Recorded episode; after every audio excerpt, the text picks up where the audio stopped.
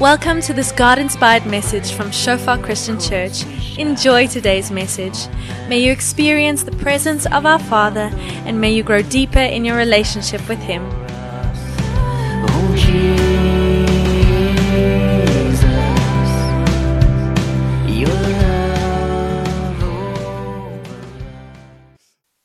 I want to ask you, I'm going to make this short. I'm going to want this moment to be a little bit like small groups. I want to share more an idea with you uh, instead of unpacking a specific doctrine and applying that. And then um, I want to ask you to, to turn to someone and just maybe say what stood out for you or what do you take home. But I want to ask you tonight how good are you at fighting? All right? How good are you at fighting the right battles? Right? So to fight's got a bad connotation. I don't want to be a divisive person, right? Or go around and be antagonizing. But how good are you um, at fighting for the things that matter?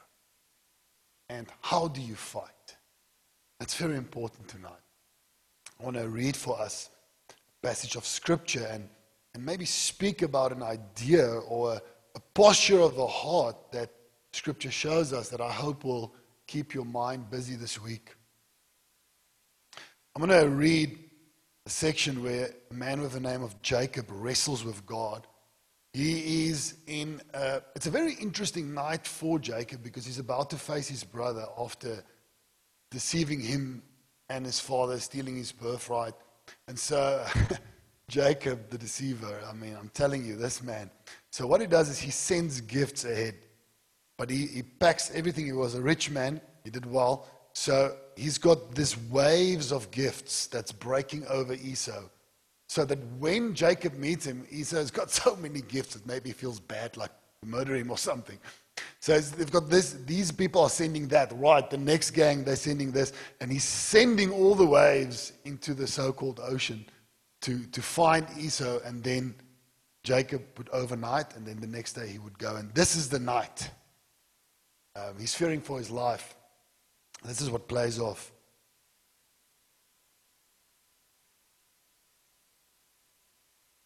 And Jacob was left alone, and a man wrestled with him until the breaking of the day. And scripture calls this man that he wrestled against as God. When the man, oh, and Jacob was left alone, the man wrestled with him until the breaking of the day. He was fighting that night, Jacob.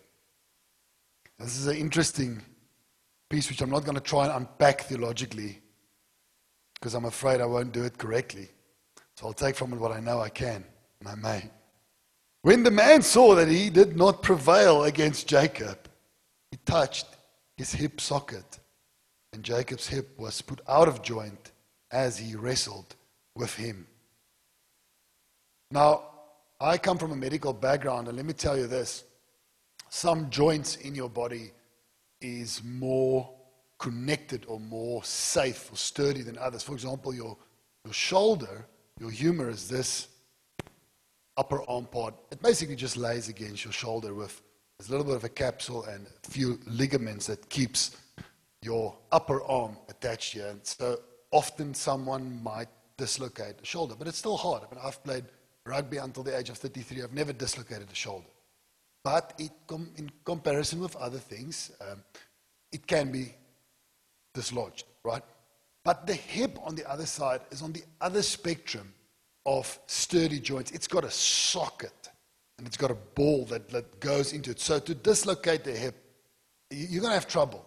Um, you, you're going to be in pain if you dislocate your hip. I, I've played sport all my life. I've never been in a scenario where someone dislocated the hip. It has happened before, but not in my vicinity. Many shoulders, um, even a knee bend, a knee.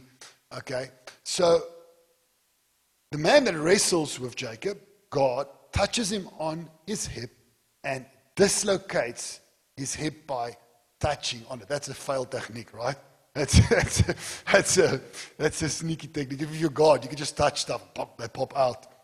And, and you'd expect, you know that scene in the movie where you've got Steven Seagal. Who knows who that is? Come on, some of you. Okay, so, so that guy, he beats you of anything a pool ball or a pool stick or a mic. He just finds something and ta ta ta ta ta. And then you've got that, uh, for me, I, I don't know how to explain it, but it's like the dark alley scene. Then he walks out, he just goes like this, and all the men is like, oh, you know, they're there in the dark alleyway because, you know, he came out with a pool ball in his hand. And, and at this moment, when it says he touched the man on his hip and it got dislocated, I'm thinking, alley scene. Oh no, how can you do that? It's so unfair. But it's not what happened. Listen to what the scripture says.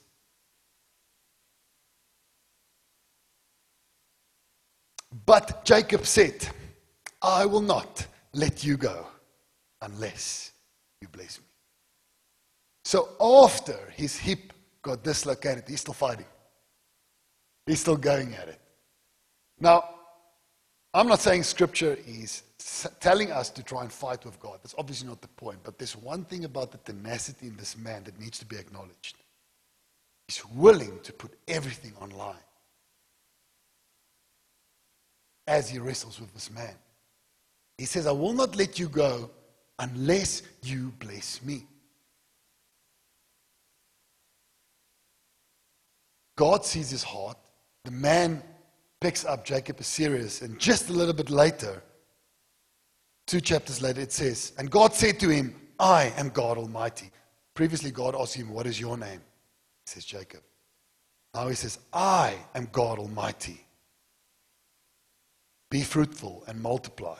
Saying this to Jacob. A nation and the company of nations shall come from you, and kings shall come from your own body. The land that I gave to Abraham and Isaac, I will give to you. And listen up. He said, wrestling with a man. He says, I will not go unless you bless me.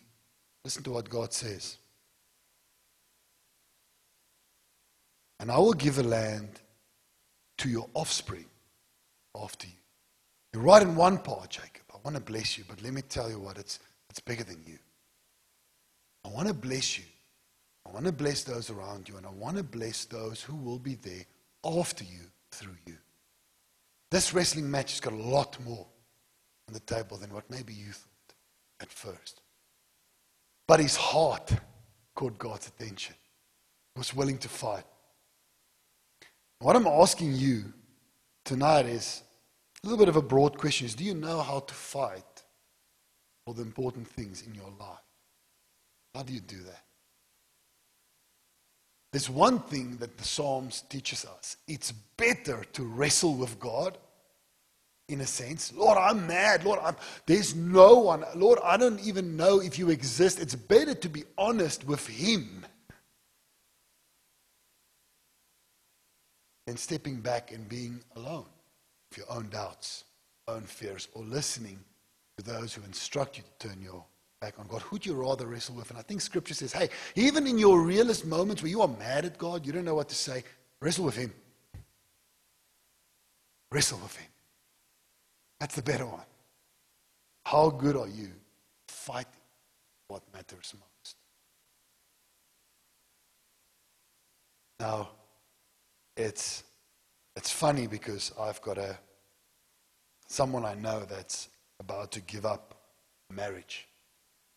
A man and his wife, and there was no third party. There was no ex- explicit sin. And let me just say this: there is places we never like it, we never love it, we never want to celebrate it. But there's there's times when a divorce needs to happen.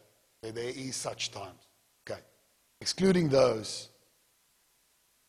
it's just heartbreak. In this case, patience are running out after a year. It's irritation. She will not. I'm not going to do anymore. Giving up the fight for what's important. Let me tell you what, I, this is going to sound wrong, but I'm hopefully going to have a moment to let you understand why I'm saying this. I have no respect for that. No, none. Giving up like that. Why do I say, listen up, I'm not saying I'm better than them. I'm saying I'm the same. Same.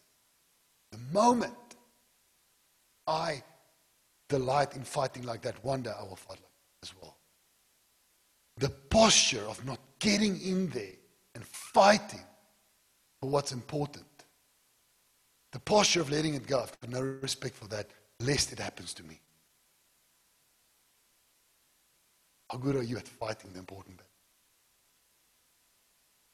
So I'll tell you something about those two people there. They know how to fight. They know how to, they're not perfect. We're not saying be better than other people. All I'm saying is they know how to fight. It doesn't matter what happens that week. There's some stuff that happened. Ben and Elise is that small group. Done. That's how they fight. They will not let go of the irritating people that keeps on telling each of them apart to repent, go back to their spouse. It's like a wrestling match. They will not give up. I've seen many people when, when there's a little bit of a battle, I need a break, I need to do some distance. No, no, no, that's all you do. You get in there, you wrestle, it gets sweaty, we cry, hips get dislocated and stuff. And so I want to use this opportunity. I'm glad you guys are here. To use you as a testament for these people and whoever gets this of what it looks like when you fight for what's important. It doesn't matter if everything gets dislocated, not letting go. There they are. Together, blessed family. Again, I want to say there is moments, there's times where the factors is such that the divorce needs to happen. I'm not going to list them for fear of missing one out. All I'm saying is there's a lot to fight for. Amen?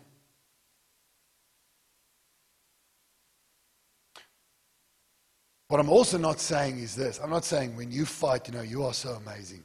You're going to get it done and you are so strong. Remember, it's in you, you know, the force is in you and the universe is with you and, and all those nonsense. I'm not saying that. You're not that great. I'm not. The only reason we can fight is because one man fought on our behalf battle we could not win. It doesn't matter how strong you are, the levels of your tenacity, how you can hold on. There was one battle that you would lose every time, over and over and over. And that's the battle of exiting this life and standing before God, before God and saying, You should let me in because I let the good. Someone had to do it. And he did. And he held on. I just want to read this for us. He himself bore our sins in his body on the tree. He did it for us. That's 1 Peter 2 24. That we might die to sin and live to righteousness. By his wounds you have been healed. Because he fought the one battle, you would never come out victorious. If you turn to him and accept what he has done for you, then every other battle you will find on the roller coaster, you will come out victorious as He enables and empowers. You will never have to stand back. Any sin, any discouragement, any depression, every, any crumble of relationship, whatever it is, you will come out on the other side. You'll say, God carried me through man. Because the most important one was won by Christ. How good are you at fighting?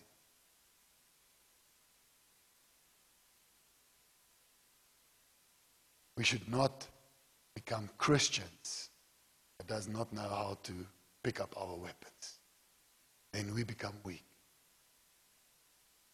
And when people walk into this church, I got nice people, nice coffee, not now, but nice songs. But my life is in trouble. I need to move amongst the people where there's a faith. There's a little bit of a something here which makes you feel like anything is possible in this world. Because if I look at these people, yeah, they're strange, they freak me out. But they, when they look at the world, it looks like they are for it. Now, this is not comfortable for me, but I'm fighting for life and death, so I'm staying to be disciple. A community that knows how to swing the sword in prayer, be there for one. How good, at, how good are you at fighting in, as a church? It's not about you guys, but I just want to say thank you, Ben and Lise. I have examples of those who did not fight. Thank you for fighting. One example. Not about you guys, I thank you just for helping us, for being an. I appreciate it. I want to pray for us. I told you I'm going to be short. Give you a moment. Just share your heart with someone sitting near to you. Um, if you are new around here, I don't know everyone. Thanks for being here. You don't have to open the deep end of your heart or something. You can just say, Hi, I'm, I'm new here and I'm a bit shy to share. Maybe just um, share your name of a person. Uh, but let me just finish off. Lord, I want to thank you that on the cross, when your back was sliced open and it was rubbing against that rugged cross, and when the nails went through your body and your lungs were struggling to breathe, your hip was not dislocated, Jesus, but your hand was dislodged from the Father.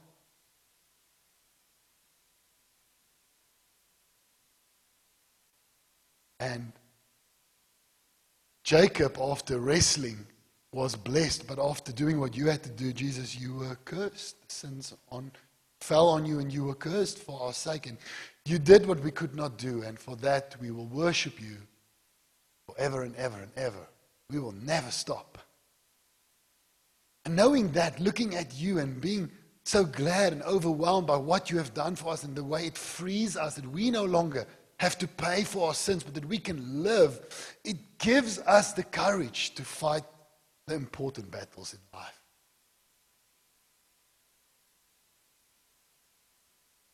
As we look to you, we get courage, and as we look to those on the left and to the right, also wrestling, we know we are not alone. For that, we will worship you forever.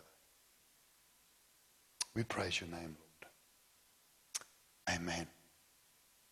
Amen.